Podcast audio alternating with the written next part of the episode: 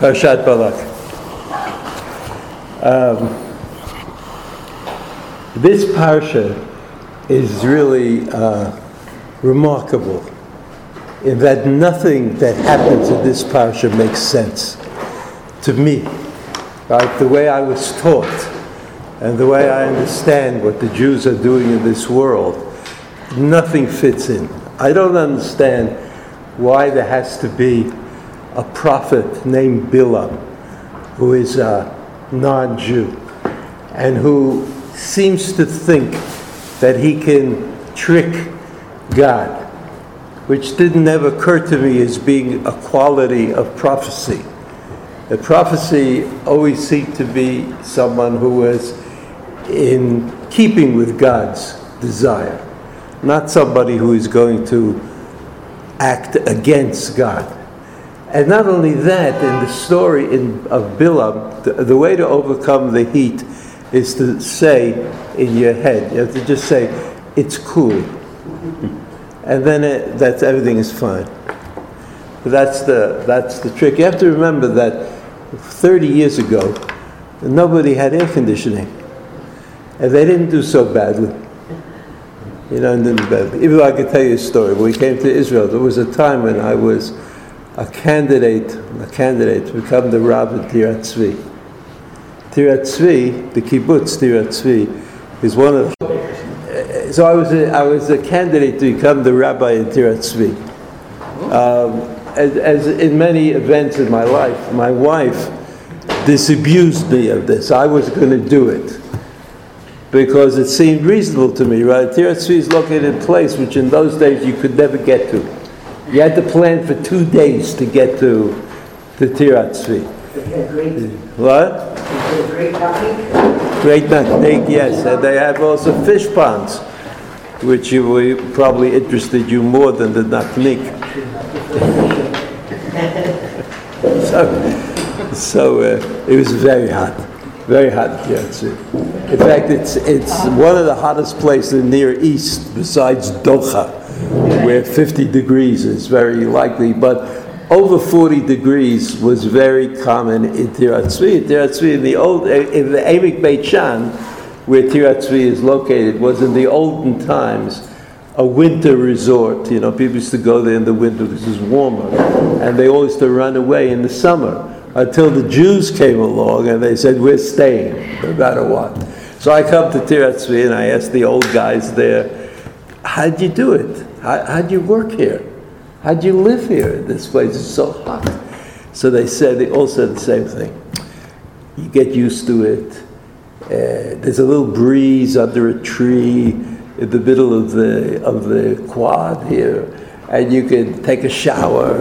And you, this, and what we did was they told me they used to get up to work at one o'clock in the morning. They used to start working until seven, and then they'd go to daven, and that was the end of the day. So then, we, came, to Tirat Tzvi, they already were putting in air conditioning in the tractors. So you asked the tractor guy, he said, how, how, how did they do it in the old days? This is a young guy. Those are the old guys who said, oh, we took it, we figured out how to do it. The young guys said they never made a penny, they couldn't work, it was impossible to do anything. It's the air conditioning that saved us. You know, we became uh, an enterprise. And that's why I think they went into meat. Because when you, the meat is all in a, it's a refrigerator. The whole place, the whole place is a refrigerator. Everybody wanted to work in the, in Tiv Tirat Tzvi, in the, uh, in any event. Uh, so that's what you do. You just think that you're in a refrigerator and everything is just fine. So Bilam, Bilam was a remarkable, is a remarkable story, none of which makes much sense. I mean, why would HaKadosh Baruch Hu want to send an agent who is uh, actually opposed to divine authority to bless the people of Israel and then to record it in the Torah? I mean, why, how could that make any sense how could that make any sense at all? And so I don't want to get into all the all the different pieces. I just want to remind you, I want to remind you that Bilam accepted the challenge that Balak uh, placed upon his shoulders. And he said, Okay, I'm going to do it.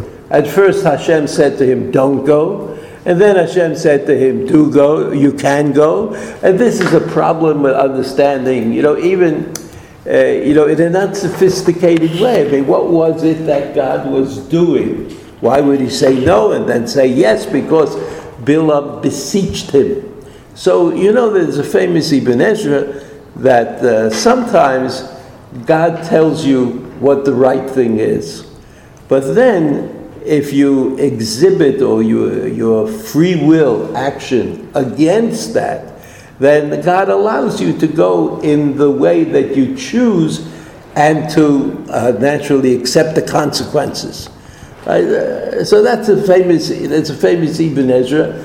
It says something about the situation in the world, right? People who don't, who know what the right thing to do is, choose to do the wrong thing because they, they think it's a a shortcut. You know, like, you know, you're not supposed to steal. But stealing is very attractive because it's a shortcut to other things, to, to making a, lot of money. You don't have to work. So, uh, so that's how people are. I want to just remind you that in the, um, in, in the story of Bilam, he tried, he, he actually did it three times. He, he spoke to Am Yisrael three times. He spoke entirely four different times. Bilam, the prophet, four different times. The first two times he spoke, that was the attempt to curse Bnei Israel, which was unsuccessful the first two times. The third time, he already blessed Bnei Israel, and the fourth time, he acted very much like a prophet, the prophet that we know, or the prophets that we know about and prophesied about the nations. Not just about Am Yisrael, but about the nations. So we'll say it again. The first two times, Bilam was trying to do what Balak asked of him, to, uh, to curse the Jews, and he was not successful, as we also know. The third time, the third time we would say that Bilam blessed the Jews. And the fourth time, Bilam was prophesied for the nations. It's as though, it's as though the fourth time was a proof that he did not lose his power or his position as a prophet. I mean, here is a man who acted, who was a prophet, but he acted against God, right? He acted against God, and he said uh, um, whatever he said, and he remained a prophet. He, because the fourth time that Bilam speaks to the world, he's prophesying for the nations, and that's not, he's not lying. And the third time, he blessed the people of Israel. Now we know that there is a notion in the halacha of a Navi Sheker. A Navi Sheker, right? I will tell you that there are just two prophets that you have to remember. One is Eliyahu Hanavi. One is Eliyahu Hanavi, who sacrificed on Har HaKarmel after the Beit HaMikdash was built. And that's Asur Midoraita. It was forbidden to give korbanot outside of the Beit HaMikdash once the Beit HaMikdash is built. So Eliyahu Hanavi did it in order to show up Nevi'ei Habal at that time. So Nevi'ei Habal made a made a mizbeach and sacrificed sacrifices, and Eliyahu made a mizbeach and sacrificed sacrifices, and the fire came down from heaven, consumed the sacrifice of Eliyahu Hanavi, proving whatever it proved. I mean, it didn't change much in the in in Am Yisrael. It didn't change much in the problem that they had with dealing with Avodah at that time. But Eliyahu Hanavi was vindicated, and the halachic vindication is called Hora'at Sha'ah. In other words, because Eliyahu Navi said, I'm doing it now, only for a specific purpose, and only for this time, and I don't mean that you should imply that you should imply that there's a change in the halacha. That's called Hora'at Sha'ah. You could sometimes do something for a specific purpose if you are confident or you make it clear that you're not changing the halacha, that this is something that happens only uh, on, a, on, a particular on a particular occasion. Or it's the Gemara in Sanhedrin Tafsadi Tes Beis, if I remember correctly. There's a so so Eliyahu Navi is vindicated even though he made, did something against the Torah. Now Hananiah ben Azur, you know that name? Hananiah ben Azur was a Navi Sheker. He was a lying prophet. What did he lie about? Yirmiyahu Hanavi told the Jews that they would go into exile for 50 years. And Hananiah ben Azur said, no, no, two years, don't worry about it. You know, it'll, it'll, be, it'll come and it'll be gone before you notice. So Hananiah ben Azur, Hananiah ben Azur is called a Navi Sheker. He's called a Navi Sheker. Now it's important to remember that a Navi Sheker, it, it's not like, it's not that Hananiah ben Azur came and said something crazy. Like Yirmiyahu, who was certainly a prophet, said one thing, and Hananiah ben Azur said something else. But Hananiah ben Azur was a prophet. He was a real prophet who rejected prophecy. And because he rejected prophecy, he started telling lies. He started talking uh, about things that God said that God had not said to him. So he's called a Navi Sheker. A Navi Sheker is not a person who lies. Right? A Navi Sheker is a Navi that adopted Sheker. I mean, I, I hope the difference is, is clear. I mean, anybody can lie. Anybody can say something crazy. Anybody can, can uh, uh, uh, disagree with the Yirmiyahu Hanavi, and they did.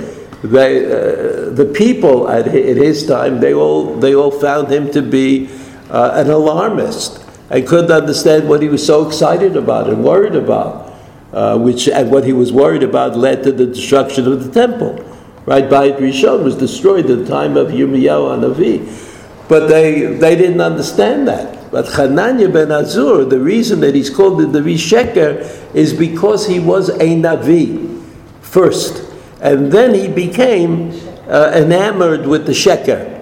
He wanted to people, he wanted apparently, he wanted people to appreciate him, to like him, to like what he was saying. So he said things that, that made more sense. He didn't contradict Yirmiyahu 100%, but he contradicted him 95%.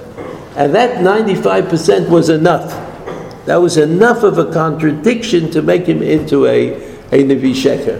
But the reason I'm telling you this is because Bil'am did not become a Navi Sheker. If this whole story, right, there's, there's, there's speech number one and speech number two and speech number three, where he was forced to compliment Bnei Israel.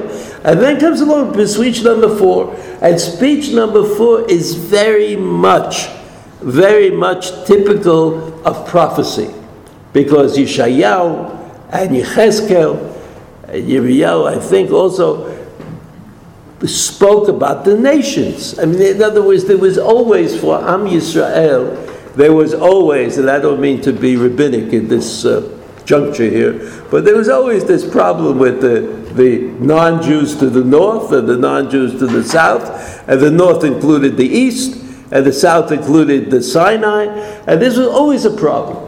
It was always a problem, and therefore the prophets of Israel were always uh, uh, speaking out about the nations that existed in the, in the area, right? Bavel and Ammon and Moab and Mitzrayim and Lebanon. All of these nations were subjects of, uh, of, the, of the prophet the prophet talked about those things. So it seems to me that what the parsha says up to this point is that somehow eh, Bilam retained his uh, sta- status.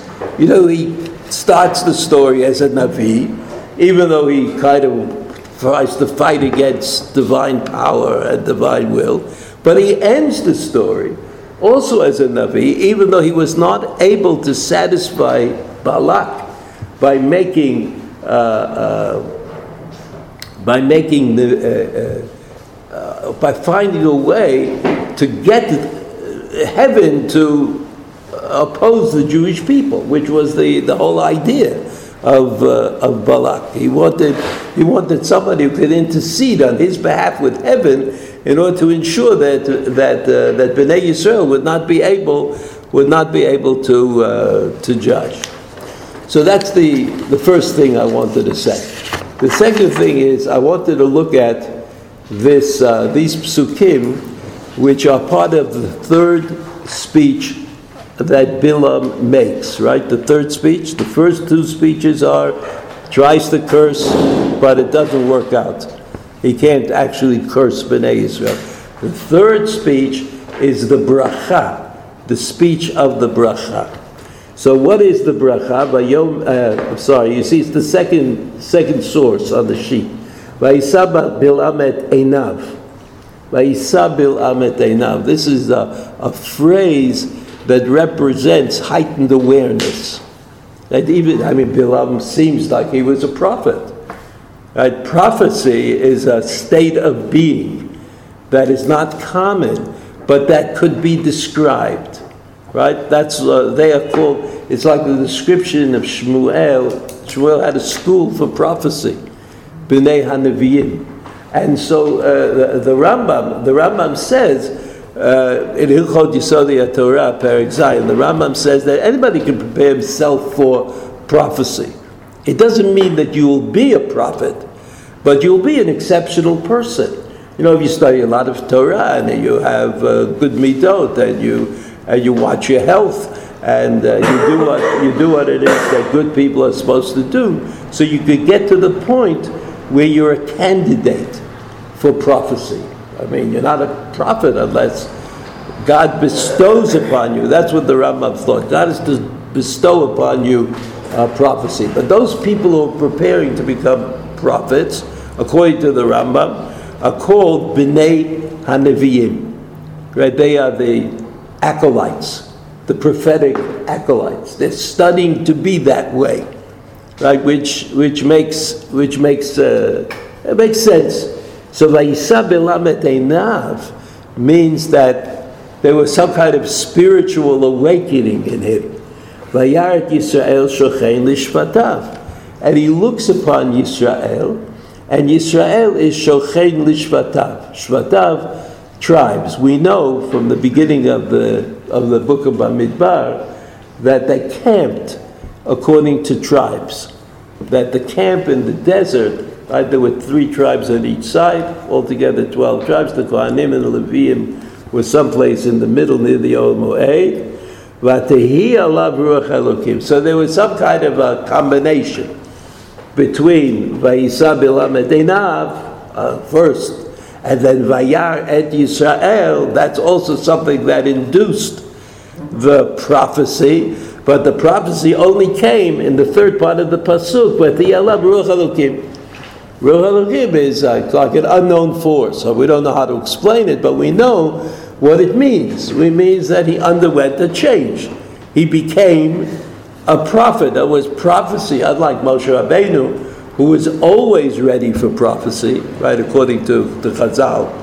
I didn't have to do anything in particular to receive prophecy. Uh, Bilam was not like that. Bilam had to work at it. He had to work himself up into the state of, of prophecy, but the Yalav, Ruach Elokim. Uh, Rashi says, Vayisa Bilam etenav. So Rashi doesn't understand why the Torah has to tell us, again, to say things about Bilam, to say things that almost sound like nice things. In, in other words, he had this capacity had this capacity to evoke a spiritual moment. He Bilam. I mean, we don't want to say that. We want to say that Bilam was a bad guy. We want to say like it sounds like something. So Rashi, in the Rashi way of doing things, I quoted Chazal, but it's the Rashi way. So he says, Bilam et That was not Bilam going through a spiritualizing process, but it was rather Bilam giving them the heebie-jeebies, you know, like he looked at them. You know, there are people who could do that. They're not prophets. But there are people who look at you and make you nervous, right? There are people, everybody has met people like that. So this is what he said. Uh, Ayin Ra'ah.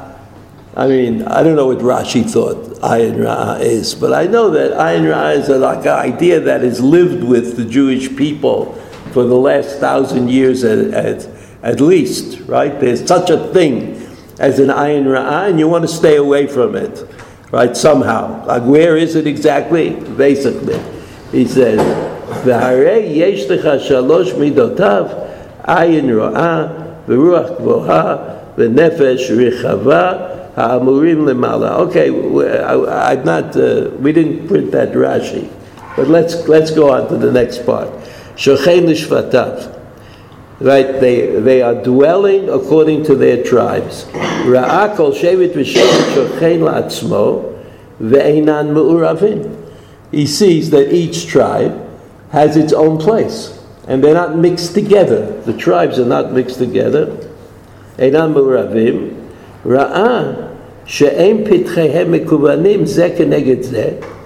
And he saw that the openings of the tents, I mean, everybody's living in a tent, so every tent has an opening. You know, you get in and you get out. So he said, "Ein uh, uh, pitchehem mechuvanim zeh The doors, the openings of these tents, do not face each other. Shelo yetzitz letoch or in order to prevent each family from looking into the tent of some other family. In other words, they were very concerned and wary of lashon hara. The last part of the pasuk is "Vati alav ruach elokim." Allah shelo yikalaleh. So Rashi says, this is real. This Allah belibo. It's not that he's going to say something that he doesn't want to say. He's going to say something that he does want to say. So again, Rashi explains the three part of the uh, three parts of the pasuk as follows. First, he wanted to give them the ayin hara. I guess thinking that even if God wouldn't grant him prophecy, ayin hara he could do. It's like you zap him with a, with a zapper of some kind. And then uh, he saw that they were shochem l'shvatav. He says they, was, they, they were living a, a living ethical community. And he knew that the ayin hara wouldn't work. It wouldn't work in that kind of community. And then the third part of the pasuk is. And he decided that he would he would uh, uh, speak positively about them. Allah belibo shelo yikalaleim. Shelo yikalaleim. Okay, the next pasuk is uh, Vayisa Mishalov Vayomah. This is how it starts, right? The word mashal, the word mashal has an interesting history in uh, in the history of words, right?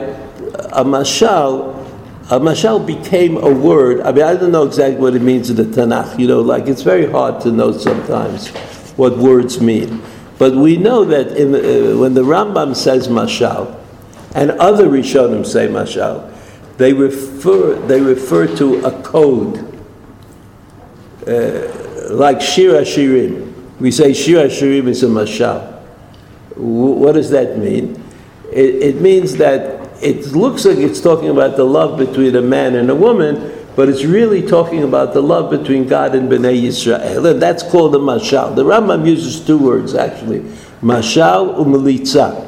He uses those those two words, uh, and both of them can be understood as being a, a, code. The thing is, when something is a mashal, when something is a mashal, the coded meaning is the only meaning. That's what a mashal means. It's like it's like SOS, you know, da da da da da da da. So the da da da doesn't mean anything. It only means SOS. Well, uh, is that uh, clear or unclear? So if when Rabbi Akiva said, Rabbi Akiva said, if all the Torah is Kodesh and Shir Shir is Kodesh Kodashim, so what he meant was every every uh, uh every pasuk in the Torah has a pshat and has a sod. Right? There are different levels of interpretation, but Shir Hashir doesn't have a pshat. There's no, there's no pshat because the pshat is meaningless, actually, in terms of this interpretive uh, concept. The pshat is meaningless. Only, only the decoded message is meaningful, that it's about God and, and, and, and Bnei Yisrael. So if it's about God and Bnei Yisrael, so that's called a mashal. But here, Bilam, all the things that Bilam said are called a mashal. And uh, maybe, maybe that's because uh, Bilam didn't really say what he wanted to say.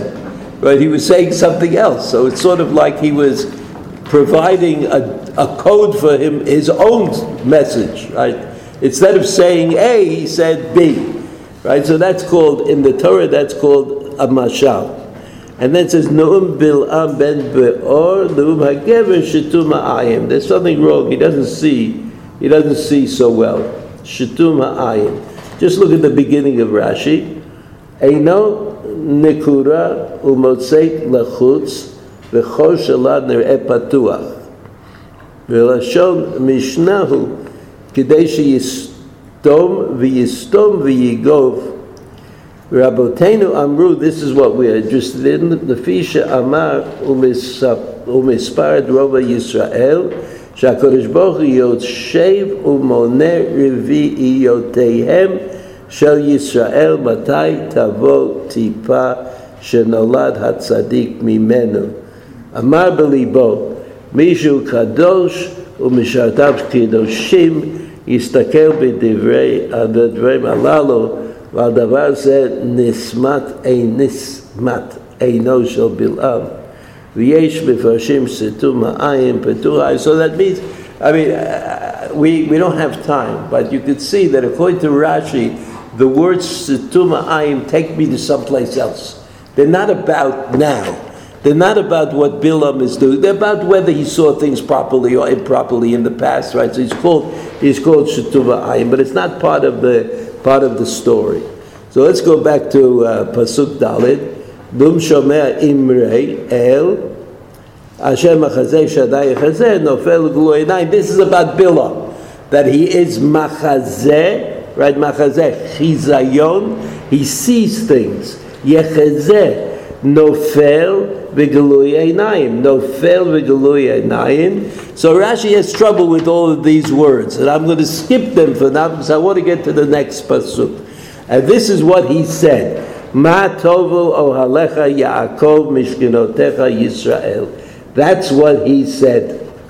Right? Mishkinotecha. Ma tovu ohalecha. See the Rashi? Al shira'a she'inan mechuvanim ze mizeh, that's matovu. Like in other words, he saw it and then he said it. He saw it and then he said it. Mishkinotecha chanyotecha kedargo the, the way you, you camp, the way you place yourself. Davar acher matovu alecha, matovu ohel shilo ubeit olamim b'yishuvam, just like uh, Shiloh and uh, Beit Hamikdash. Beit Olam means Beit Hamikdash. B'yishuvan shemakrivim behem korbanot lechaper alehem, and that's what we say. The korban tamid, the korbanot, the two korbanot tamid that were given every day, were given to be to lechaper al bnei Yisrael for the last twelve hours.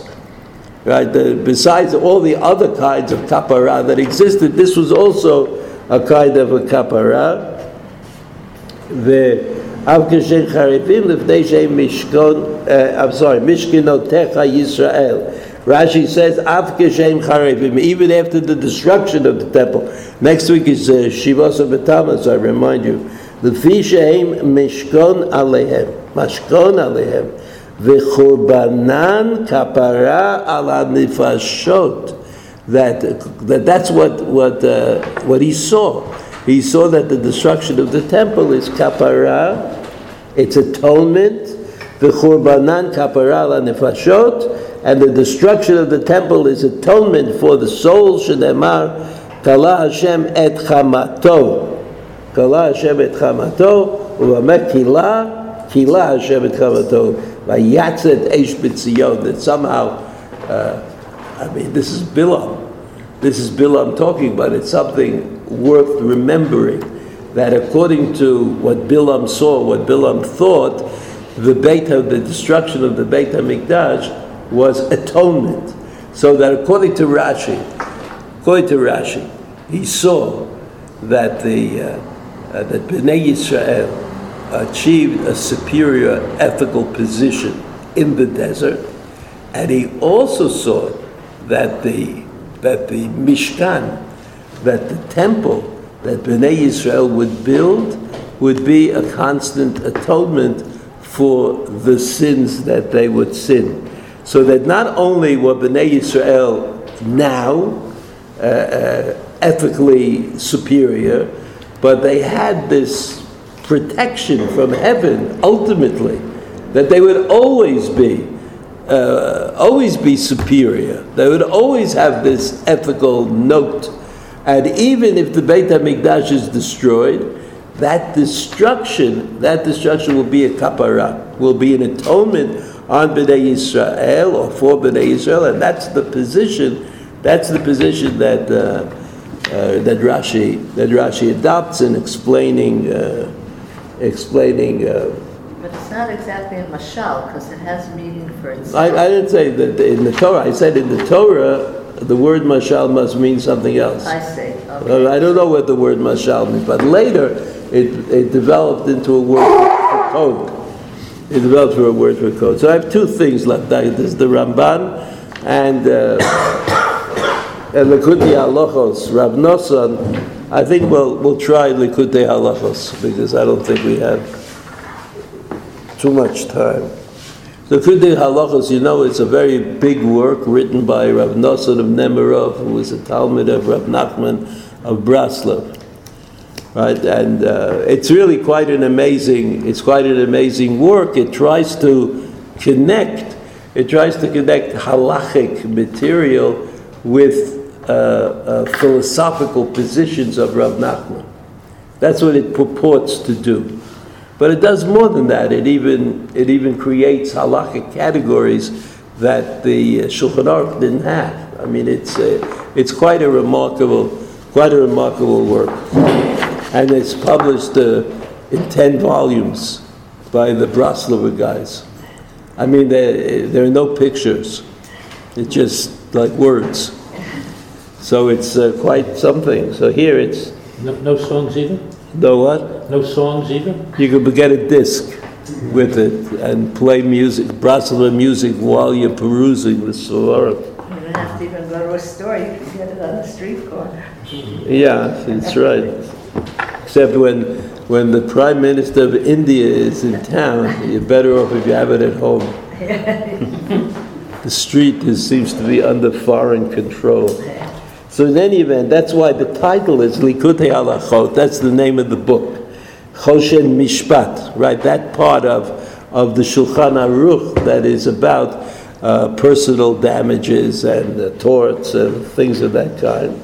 And then he says it's in the subdivision called Nizkei Shchenim, doing damage to your neighbor, right? There are laws of damaging your neighbors.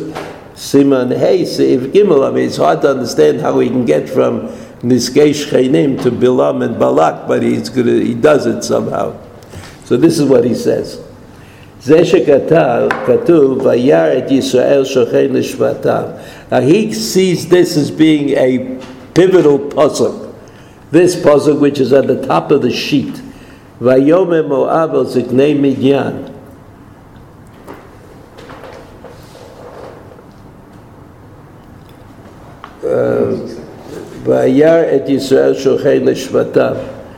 That's our pasuk, right? The pasuk that we just learned. Mechuvanim zeh keneged zeh. Allah libo shelo lekalalam. That's end quote of Rashi. Ki Bilam ratzah lachnis bahem ayin ra'ah. This is also Rashi. Bilam wanted to do this. So this is how he starts off. Chas v'shalom. כי בלעם כנגד תיקון התפילה לקדושה. Oh, he says, who is Bilam? Who is Bilam? Bilam stands against the fixing of tefillah, the holy prayer. Now, what is it that he is talking about? He's talking about the fact that before the Khurban, before the Khurban, according to the Rambam, everybody davened by himself. There was no Shmona Esrei. There was no fixed prayer that we could just you know, take off the shelf, go to shul, take off the shelf, and daven. But everybody was able, and in fact did, uh, uh, uh, daven on his own, say his own words, make up his own words, and he, Bilam, was keneged tikkun atfilah de kedusha that that the Jews had this ability to daven, and that's called tefillah de kedusha. And Bilam was against that. Now, how does he know that? Pasuk. That's the pasuk at the top of the page, right at the beginning of the parasha of Bilam. It says Vayom Moav al Ziknei Midyan. Right? What did they say to each other? So Rashi says El Ziknei Midyan. You see the Rashi? What's more? How did Moab and Midyan get together? They hated each other. And this is uh, reported in the Pasuk in Bereshit, Hamaket Midyan, B'stei Moab. Shebao Midyan al Moab lemilchama. The Midianites came against the Moabites to fight against, to fight in war. Ela miyiratam, but because they were afraid, miyiratam shel Yisrael asu shalom minehem. This is Rashi because they were afraid. They were more afraid of Bnei Yisrael than they were afraid of each other. So they made peace for the for the time. Umar Moab litole tzami midyan. So that's okay. So now they're at peace. But how come the Moabites, who were bigger, went to ask uh, advice from uh, from Midian? כיוון שראו את ישראל נוצחים שלא כמנהג העולם, since they saw Bnei Yisrael were winning in their wars, right, against Sichon, against Og, uh, uh, against Amalek. Shalokim in Haga Olam, that it was very uncommon that a ragtag bunch of uh, freed slaves would be able to fight in battles and, and win. Amru, manhigam shel elu b'midyan nitgadel. The leader of this ragtag group of Jews Moshe Rabbeinu, he after all grew up in Midian. Nishal mehem, ma midato. So we'll go and ask the Midianites, what manner of man is this? Because they must know, since Moshe grew up uh, in, in Midian, right? Uh, Mamidato, Amrulo, Ein kocho ela. This Rav loves this.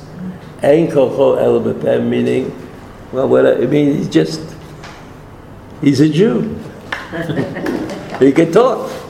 He talks. It means his, fundamentally, his power is comes from his uh, uh, his mouth, and so Amru,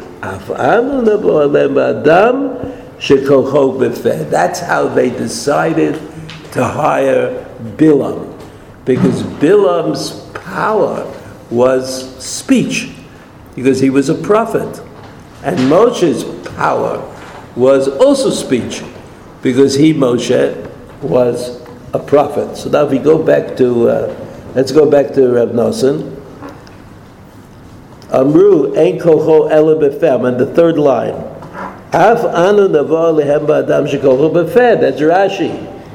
Up to that, it's all Rashi, right? All of Rav Nosson is Rashi. Gira'ah shatzlachat Yisrael rak al yedei tefillah. They understood that the success of Bnei Yisrael was through tefillah. Shekol tikuna al yedei emet. That fixing davening is connected to the truth. ורצה להביא את בלעם שכל כוחו להפך הוא בפה. That Bilam's power was to create falsehood with his mouth. להפך הוא בפה. שהיה מסתכל תמיד בעין רעה על כל אחד. he would always look for the bad in people, limtzo bo mum, v'chisaron, in order to find a blemish and a lacking. והיה והיה גומר בפיו הטמא לרעה, and he would then use his mouth, his unclean mouth, לרעה, עד שהיה לו כוח לקלל ולהזיק חס ושלום. I would say in a more modern lingo that, that you have a choice when you look at a situation or you look at a person, right? Every person is complex. Like there are many aspects to that person. So if you are intent on discovering what is wrong, what is bad, what is unpleasant, what is unlikely, what is ungodly, you'll find it. That was Bilam. Bilam denied the truth of the possibility of goodness in the world. And that's ayin ra'ah according to Rav Nosson. Ayin Ra means you use your eye to discern Ra, to find the bad. Right? Everybody knows that, uh, that you have a choice. You always have a choice whether to emphasize goodness or to kind of be overwhelmed by what seems to you to be something bad. And then he goes on, he goes on and he says, uh, so by looking at the bad of things, he, he had the strength to, to curse. In, in other words, Rab Nosson is trying to explain how this could happen. Like, where is the flaw in the system that could allow Bilam to actually exist? Why didn't like Bilam just implode and disappear? And the answer is that Bilam had a skewed idea of what the truth is. For Bilam, the truth was getting together all the bad things that you could imagine about another person or another people and speaking only about them. Now, there is a certain kind of truth to that, but it's ayin ra'ah. It's something that is not going to provide us with a, a positive result. שהיה מסתכל תמיד בעין רעה על כל אחד למצוא בו מום. I'm in the, to, for the fifth line, וחיסרון. והיה גומר בפיו הטמא לרעה עד שהיה לו כוח לקלל ולהזיק, and that produces in him the strength to curse and to do damage. In, in other words, somehow Bilam fits into the system because prophecy also demands an attitude. And Bilam had the wrong attitude. And the attitude that he had, which was wrong, was ayin ra'ah. But that doesn't mean that you couldn't do that. That it, it was not a possibility within the world that we, that we know about. So he says, Vayagomer, Aja yalo koch lekalel chazik chaz v'shalom. Aval k'shara'ah, שאין פתחי ישראל מכוונים, when he saw that the doors of the tents were not facing each other, זה כנגד זה, אמר בליבו שלא לקללם, we know that's Rashi, right? He's quoting Rashi without saying that he's quoting Rashi. כי זה ידוע שעיקר אחיזת הסטרה אחרא, everybody knows that ikar, the main, uh, the way the sitra akra grabs onto you and makes you Ra, right? You know, I mean, the people, religious people, have not been able to stop talking about Ra. They just don't know where it comes from and why it's so exciting. So that's called Sitra Achra, the other side. Shehu machloket the Sitra Achra. והוא ממחלוקת שבין ישראל בעצמם כשיש חס ושלום ביניהם מחלוקת. So he says this kind of מחלוקת about what you see and what it is you look, that's called machloket, right? That's a machloket Pirkei Avot said, Shelo l'shem shamayim. A machloket l'shem shamayim is the machloket of Hillel and Shammai, right? That's machloket l'shem shamayim. The machloket l'shem shamayim is so good that even after they wrote the Shulchan Aruch, people went back to the Gemara to find the machloket. Because the machloket is its own truth. Right? The machloket is its own truth, as Rav Nachman says. Not here, but someplace else.